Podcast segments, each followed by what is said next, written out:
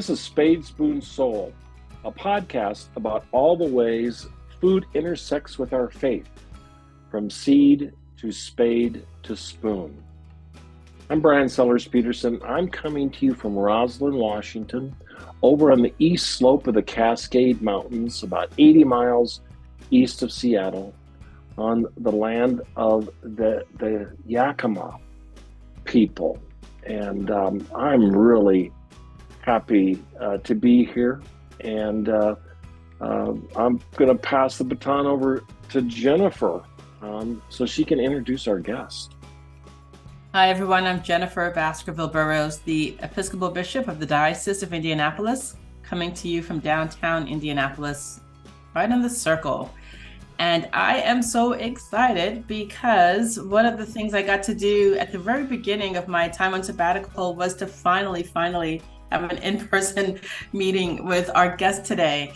Um, Anna Woofenden is with us, and um, oh my gosh, I'm so excited for our conversation. She is the rector at St. John's Episcopal Church in Northampton currently, but hails from the other end of the country in the Pacific Northwest and has Woo-hoo! Pacific oh, Northwest. Yeah. has a, a journey of and life in food and farming that we'll hear all about. But she and our producer, Derrick Weston, are the authors of the very new book, Just Kitchen, Invitations to Sustainability, Cooking, Connection, and Celebration. And so I'm going to tease that out. We're not going to talk, well, we'll talk about all the things, but we're going to begin this as a two parter kind of conversation about the book and about um, Anna's incredible ministry. And so, Anna, welcome to the podcast. Thank you. I'm so glad to be here with both of you. And it is fun. I'm just realized that we have these overlapping geographies on this screen from the Northwest to your time here in Northampton at Smith. So it's a joy to gather together uh, both on the screen, but also knowing that we have land in common, um, as well as many other wonderful overlaps in our our lives and the things that we care about. So it's a joy to be on this podcast. Love this podcast. Huge fan, um, and really glad to be here. Well, this podcast would not exist without Anna Woofenden and Derrick right. Weston because they are the co-hosts of the Food and Faith podcast, which we love um, and inspired us to do something similar but different.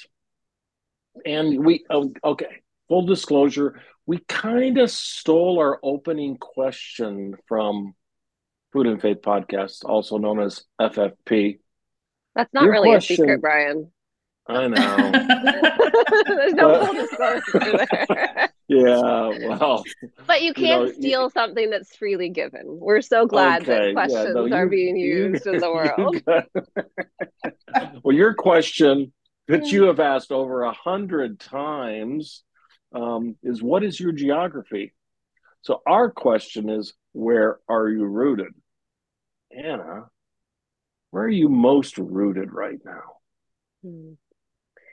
Well, as um, you mentioned, I grew up in Northwest Washington. And I had the, um, I think the the joy and the, I think a more rare and rare experience of spending um, most of my life um, from an age about two and a half until I left home for college at 18 uh, on the same property. Um, and 10 acres. And my parents were kind of homesteadish folks. Um, I don't know it's a kind of a complicated word, but you know, lived off grid and grew some of our own food, and um, so spending that that land is um, is land that my um, dad still has and lives on to this day. Uh, I think really formed me in that way of um, being intimately connected. Um, and you know, back to the land is not all that it's cracked up to be to grow in, in the ideals you know? I think it looks better in a book and or documentary than it does necessarily. You know it was hard. It was it was not a there were a lot of things that as a child i wished that we had you know indoor plumbing and uh, white bread you know like wonder bread that my friends had.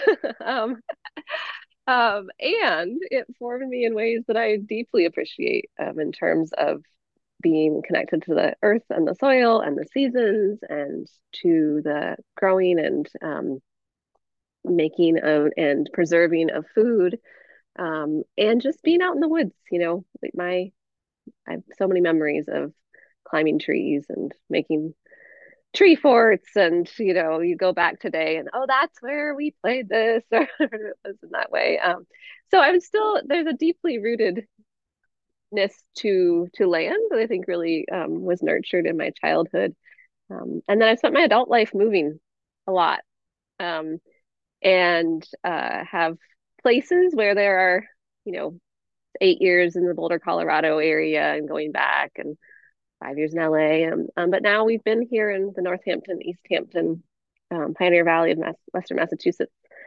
going on our fifth year now, and it's starting to feel like um, after a season of a lot of a lot of moving for a decade or so, that um, there's some some roots that I'm finding both in the community and finally in my own backyard, which is not something I've had um, for most of my adult life.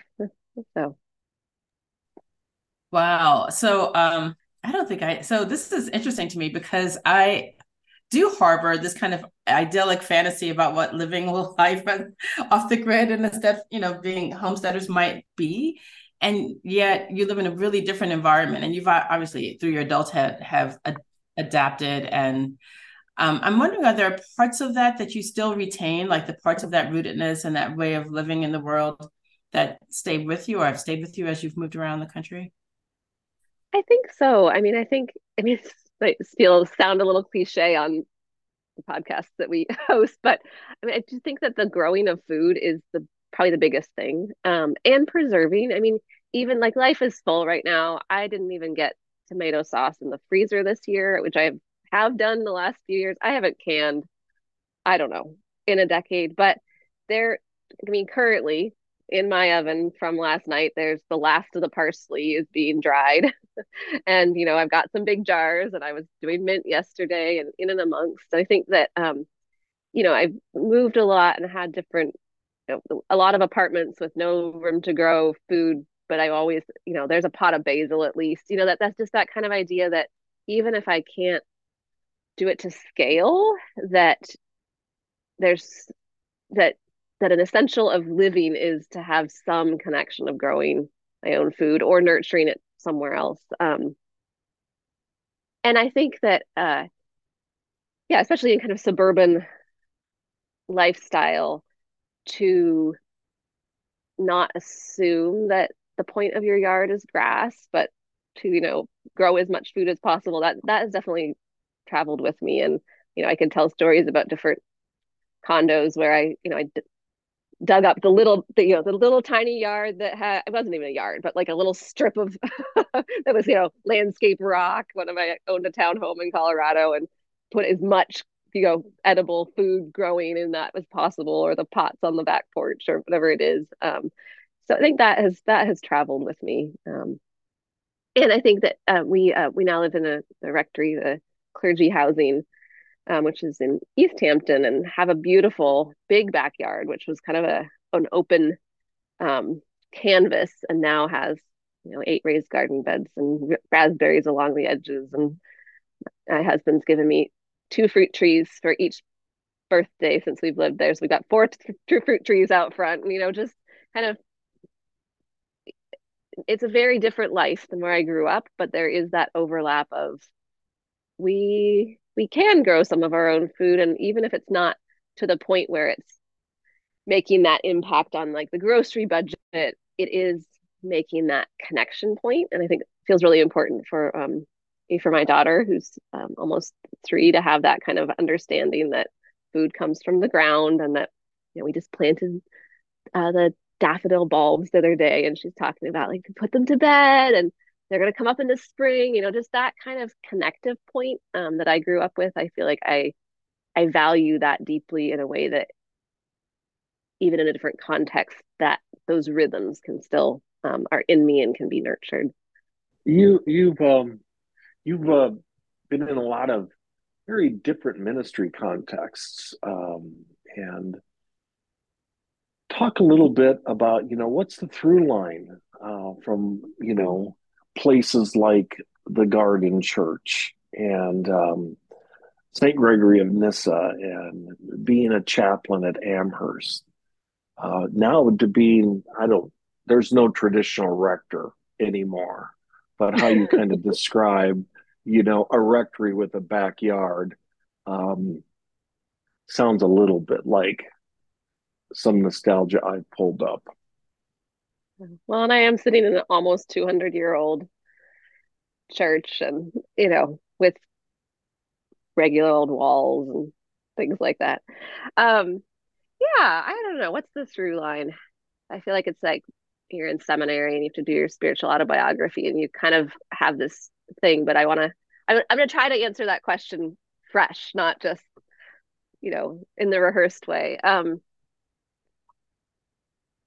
so, I mean, I grew up somewhat unchurched and kind of church adjacent. Um, and uh, my dad's dad was a minister, and um, you know, I think that there was, you know, this isn't his life, my dad's life story. So, I, but but I think there, you know, there's there's complications in that, and we I think grew up with kind of a an adjacent to church, but it wasn't part of our regular life in a big way as I was growing up, and somehow I think that both the having it planted, like I have some formative memories in church, but then not having it be there gave me this kind of craving for it. So, I mean, I went and, um, you know, joined my friend's evangelical youth group at, I don't know, age 12 or something. And, um, and not to, I mean, I won't get into my like whole spiritual autobiography, but I think that there's some, there's some like early draw that has kept pulling me back. Um, and something about awe and reverence and something about um, connectedness and not being alone. Um, and then I think a big piece is just what I see when people gather together to love God and love neighbor in community. And I, I think maybe that's a, that, that could be the through line is yes, something about my own spiritual life, but that the through line is what happens when people together are doing spiritual life and thinking about such things and asking questions and living in that way. Um, and um, and yeah, and I would say that my spiritual autobiography really, really is grounded in my experience in that church in middle school and high school, and my experience in the church that I served in Boulder, Colorado for most of my 20s, and you know, then this kind of wandering time of seminary and internships and you know, and then grounded in the church that I planted in Los Angeles, um, the Garden Church, and then some more wandering here. That um, the through line is there's not denominational consistency in my story, which I could get into if we do, but and there's not um, very different kinds of churches and different kinds of communities. And the thing that is in common is people coming together to do life together within the context of you know a loving god who's caring for us and this call to walk in that way of love and justice and peace whatever that meant in those communities well and and i don't know all of those places um, but i do wonder about how food shows up as a theme in all of those places. I mean, I I used to worship at St. Gregory's Nyssa, and I remember the first time ever seeing the coffee hour just laid out on the altar that had just been the place where Eucharist had been celebrated and presided over. And I just thought, oh my gosh, you know. And then you know their food pantry, their um, food program. So food seems to also maybe perhaps be a, a theme that runs yeah. through. Can you talk a little bit about that? Yes, no, absolutely. And I think that I think maybe that was kind of that's like my easy answer, but but I'd love to get into but it's true too, right? It's true yes. too. Um, yeah, and I don't I, you know, it's interesting because I think that um I when I trace that thread back, it doesn't go back as far in an explicit kind of way. Um mm-hmm. but certainly um I'm sure was embedded. Um but I would say in seminary is when I was able to start articulating that and to really articulate that my my draw to communion to Eucharist and my um, care for and interest in and connection with food justice and food connection in general is that it was during seminary that I was able to articulate that in some more particular ways. Um, and in my um, first year, first summer of seminary, I did an internship at um, um, in Washington D.C. at Bread for the World, which does you know food faith based um, food advocacy, and it was such an eye opening experience in terms of learning about more food advocacy and food justice in general. And it was also this moment where I had a I had a kind of a clarifying moment of yes, I'm so glad people are doing like dedicating their lives to advocacy. And I will always want to be adjacent and supportive of that. Um, but that it, it was that moment where I was like, but I'm called to be part of a particular community and be in a spiritual leadership role within a particular community. And then, like, how does that context, you know, how is that enlivened by this connection of food, sacrament, you know, justice? Um, so, so yeah, so I think that that really started me on my journey. And, you know, I mean, interning at St. Gregory of Nyssa was, was just one of the biggest miracle gifts of my life. And I still look back and I'm just like, that was the Holy Spirit all the way. And so, such a long shot and such a gift. Um, and incredibly formative. And I will often say, you know, that that's when I became an Episcopalian in my heart. And it took me about a decade before it made sense, like polity wise, to be an Episcopalian. but that was like, like that shaped me in such profound ways. Um, and the explicit, um, I mean, I think the care for Eucharist is something that many Anglicans sh- share, and the explicit ways that that community at St. Gregory Nyssa and the food pantry um, bring Eucharist alive and it flows out into the life of the community um, is just profound. It had a profound impact on me. Um, well, and really uh, informed the work of the Garden Church and has really and just informed my faith journey and conversation um, ever since. Um, totally is people will say say um, you know Jennifer, since you are here this spring, we've been messing with things here at St. John's. Oh, I've seen a few things on Facebook. Yeah. Yeah. so we now have a uh, we're in the round and the altar is round. And um anyone who's been to St. Gregory's will be like, "Oh," and I'm like, "Yes, yes, I trained there. Yes, yes." oh. Uh, and it's but it's I think as as we all know, there's something really um profoundly um, alive about connecting our sacrament to um to, to life to the world that it, it means something. It, it means something in that moment of sacrament and it means something because it points to how the world around us is sacramental and is alive and holy in that way. So yes absolutely food is a thread. 100% um and continues to to to pull me and to um, keep me in curiosity around you know what is god teaching us through this basic elemental thing mm. you know and i've never asked you um, and maybe i just need to reread your book but remind everyone or tell everyone for the first time little bit of the genesis story of the garden church. But before that mm. i just kind of like i learned something new about you. We are both bread for the world alumni. I oh, was i was i think California, i did vaguely know that about you. Yeah i was a regional organizer for bfw back in the olden days. Um, but tell us a little bit about the garden church. I'm think we sure. need to know yeah, so um, I mean, as I just mentioned during seminary, and it really was that summer at Bread for the World that, gave me this sort of crystallizing of the the commitment to wanting to have a ministry focus around food and eating together and how that and and food insecurity and the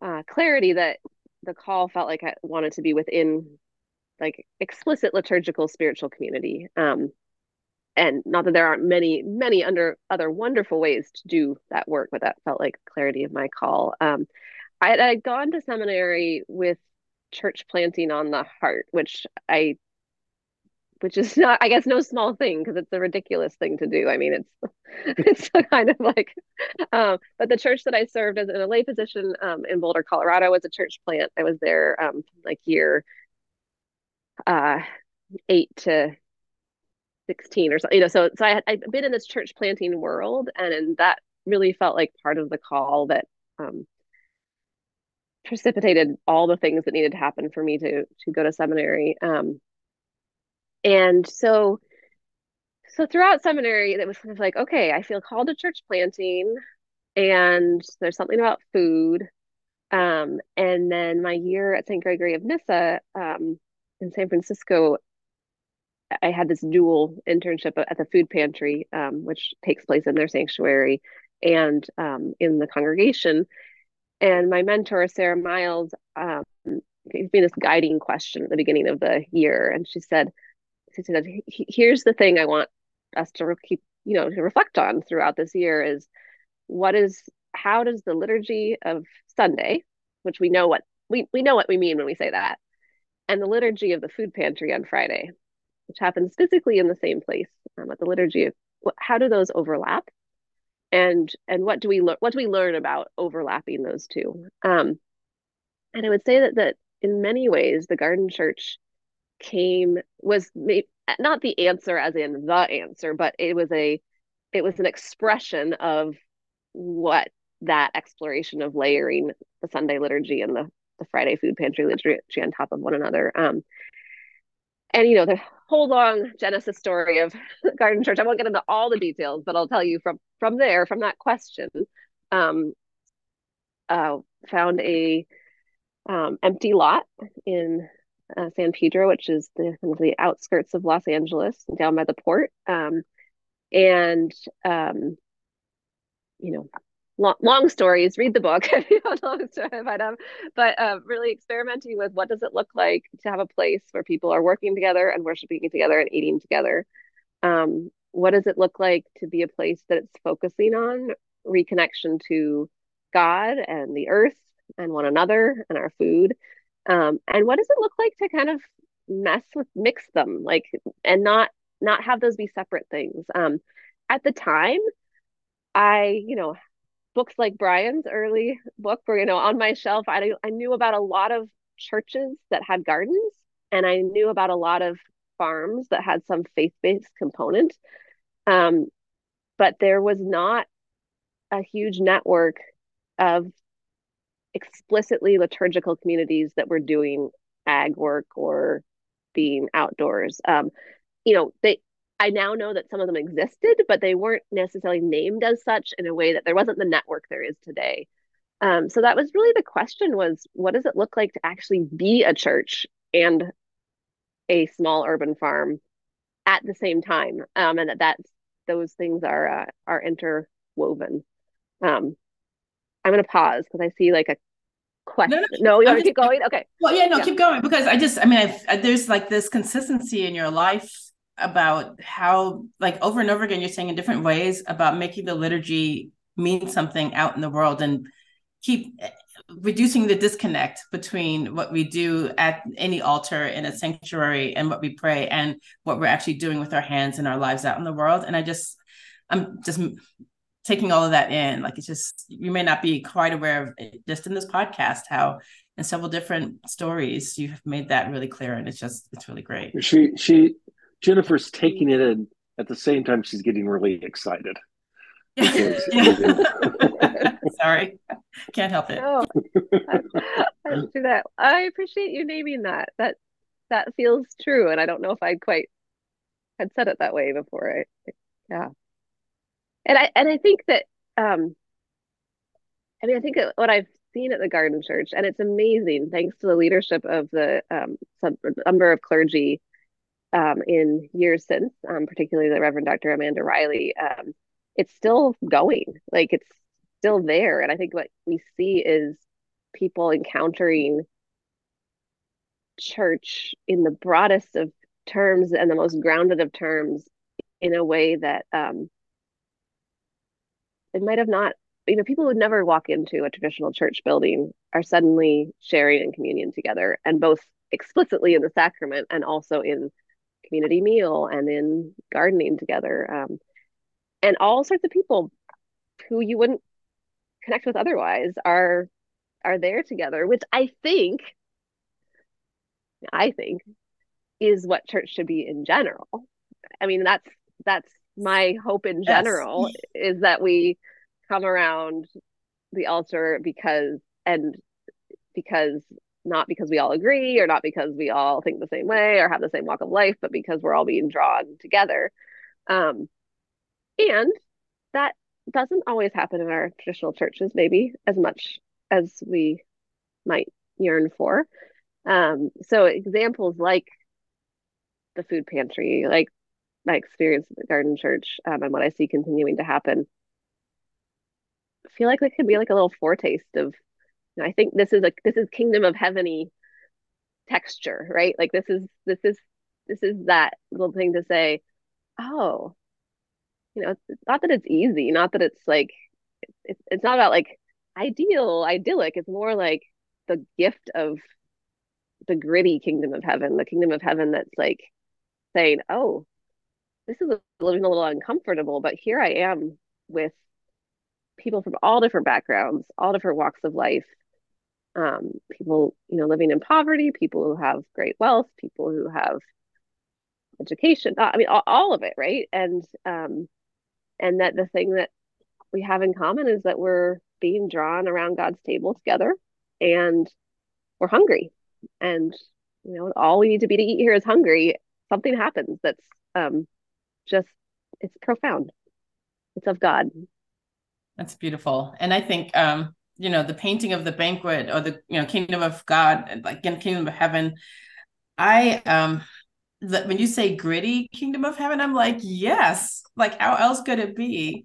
Because we would be showing up not sort of everyone all of a sudden dressed in our refined whatever, but we're going to show up as we are, and we are all so uh, such a variety of humans and so it's messy and gritty and we're it's there's a loveliness and redemption I, uh, way of redeeming that word in a beautiful way that i love when you use it that way. Yeah it, yeah. it it reminds me of a story that um, jennifer and i heard yesterday.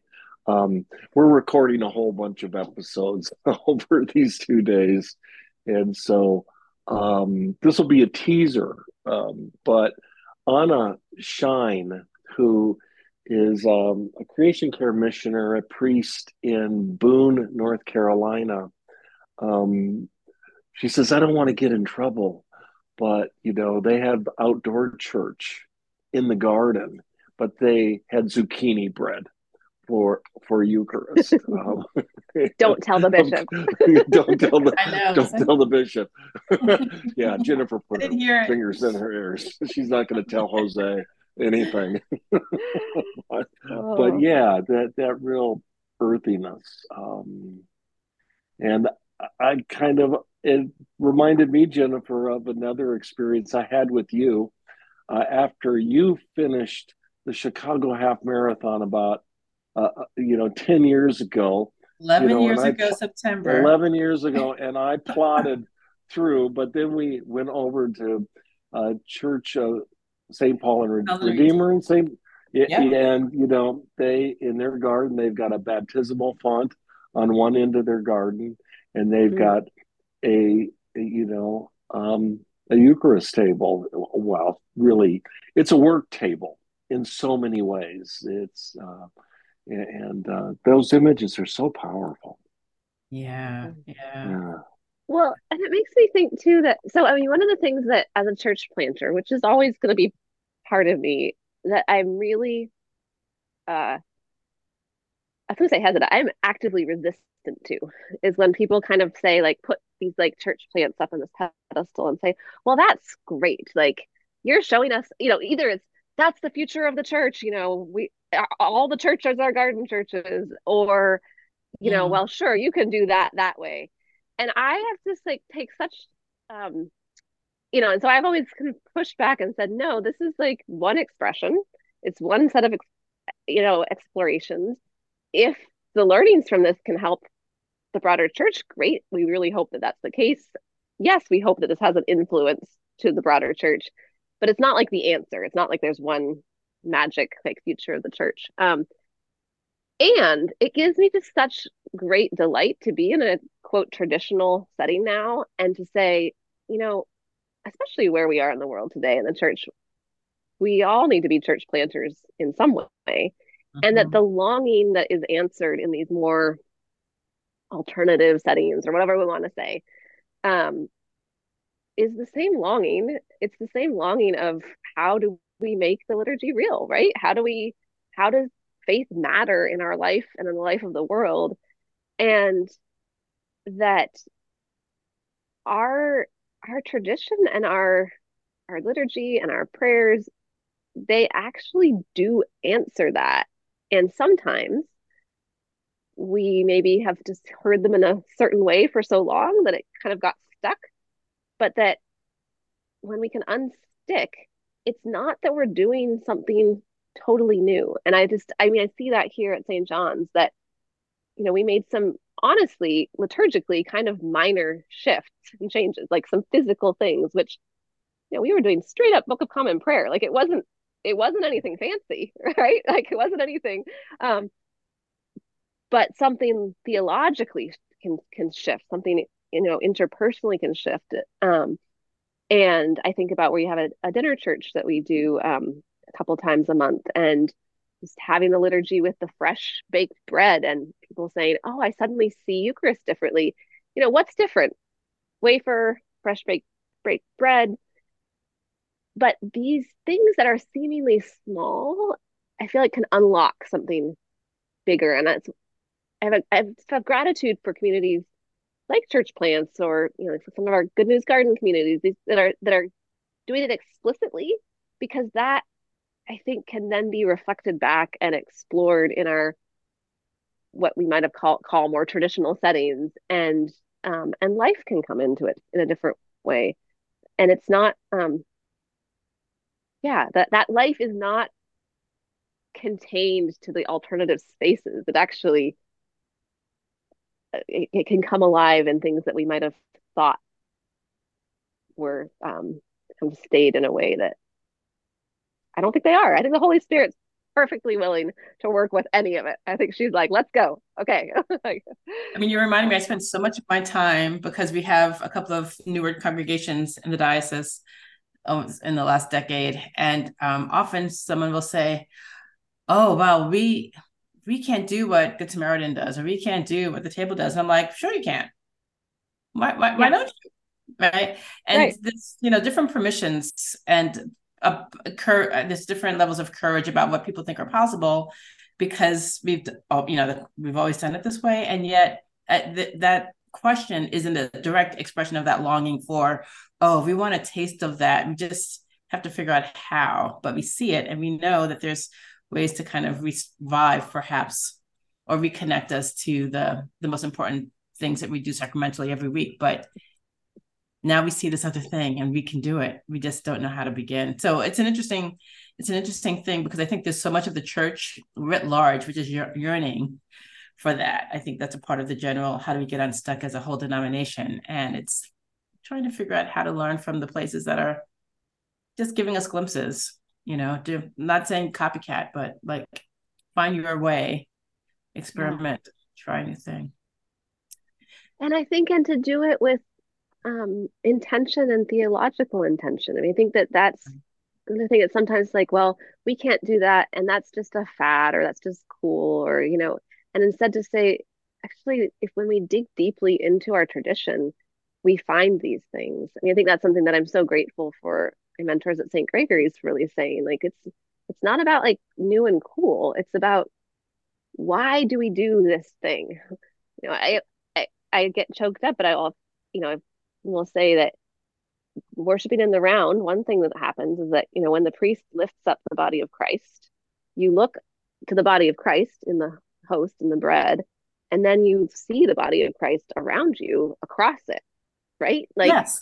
Yes, yes, yes. So I'm just going to say that churches that worship in the round, this is my, I, I, can almost do a science experiment, but it's like churches that worship in the round or in the square where you see faces are actually different congregations and I can almost, I mean, I'm not oh, I want to hear more. enough to to tell, but it's it's an interesting thing because I served a church where the altar was in the middle, and the, well, there's something different about worshiping and doing the things we do in church and looking at people's backs of heads versus looking at their faces. And I think over time it transforms the community. I really I believe that with all my heart. And so I'm excited to hear about how that how that goes and what you observe out of that because um, I think it'll change St. John's. Well, yeah, my, a whole other like conversation that I like. What? Because we spent like an hour on that. I know. I, I, I yeah, want to hear everything. Let's, uh, yeah, my mind raced to St. Mark's in the Bowery. Um, yeah, which is yeah. another one of those churches. And I remember, even though I, I had watched it happen at St. Gregory's, but you know, you know, the dismissal where the people come in and fold up all the altar linens and then another group comes out with the tablecloth and then another group comes out with all the food. Um you know yeah. it's sort of like i came away just sort of walking on air because i and so yeah in the round. Mm-hmm. gotta have well, some more conversations about that. Yeah. I look forward to hearing like the whole the yeah. And i will tell you that in the last it's been like four and a half months, we have been changed. Yeah. We have yeah. been changed. And I mean, a year and a half ago, I would love to do it, but I would have said it was five years off. You know, I mean, I somebody said, "What would you do if da da da da?" And I was like, "Oh, I'm not ready to get fired yet." I mean, those literally were my words. And you know, we things didn't change, and it was the right time, and and it's it's transformative. So I'm so I'm, I really would love to have that conversation more. And I think that there's something, and I think it is connected to faith to food. And I think that there's a food thread mm-hmm. in this, in that it's not. It's about that coming around, coming together. It's about bringing it alive, and and and that the people matter, right? Like the people in the room um, matter in that way, and that that is um, something that you know we learn throughout all of our, our food faith conversations. Yeah. There, I, I, I tried. I tried the segue. Well, so, so that's a good segue because um, one of the when I was with you in May, I had an amazing meal that was just thrown together. I was there for my reunion at Smith College, remember? And I was hungry, and you said, "Oh, there's some food in the kitchen from the manna." Um, lunch and it was the most delicious. We just pulled something from the kitchen kind of meal with these fresh vegetables and the rice and all of that. So our question that we always like to ask is what dish or meal makes you sigh with comfort with cooking comfort? Like when you want that mm, you know feeling what's that dish? Mm. so this has been taken different forms throughout my life but throughout my life anything with potatoes and if there's potatoes and cheese that that will um it my throughout childhood and this is still true there's this um just potato kugel dish that my mom would make that I'd always request for my birthday. So you know grated carrots and potatoes and onions and you know egg and breadcrumbs and and you know cooked and then baked and then topped with cheese. Um and then recently the thing that is my favorite thing to cook right now and also the thing that I'm just like oh, this is the best is um, there was a restaurant in Northampton that sadly closed during the pandemic um, that had this, they're called fried smashed potatoes. And I um, asked their chef if I could have the recipe before they closed, and they were very generous. And um, and so um, I've been making these fried smashed potatoes as of late. Um, I, I got a Blackstone grill this summer.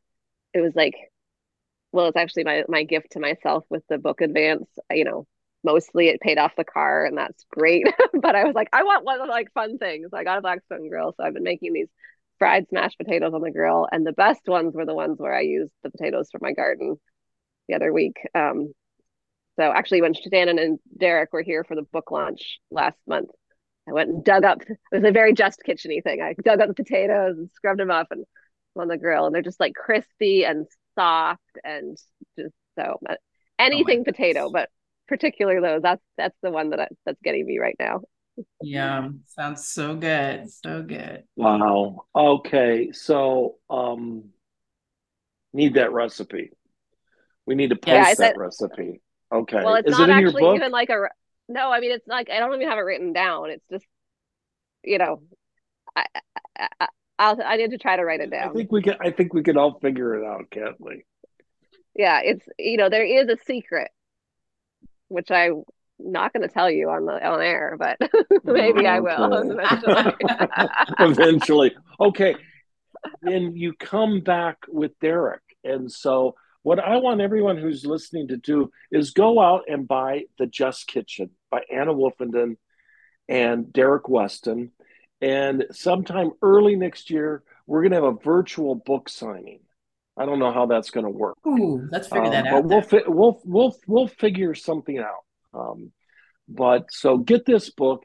It's a great Christmas book, uh, present book uh, for all your foodie gardener um, friends, just people who like to eat. So get get the the Just Kitchen, published by Broadband broadleaf press and you can get it at your local bookstore and and certain other online um, places but get that book. Um, but you know thanks for today. This has been fantastic. And so we're gonna wrap it up. And you know if you want to know more about us um, we're still kind of low tech so go to our facebook page uh, for those of you who have facebook um, and that's just spade spoon soul uh, podcast or pop us an email at spade spoon soul podcast at gmail.com. Well, Anna, thanks so much for being with us today. We want to thank your good friend and our good friend, Derrick Weston, who will be um, making this podcast sound pretty and doing all the things that producers do.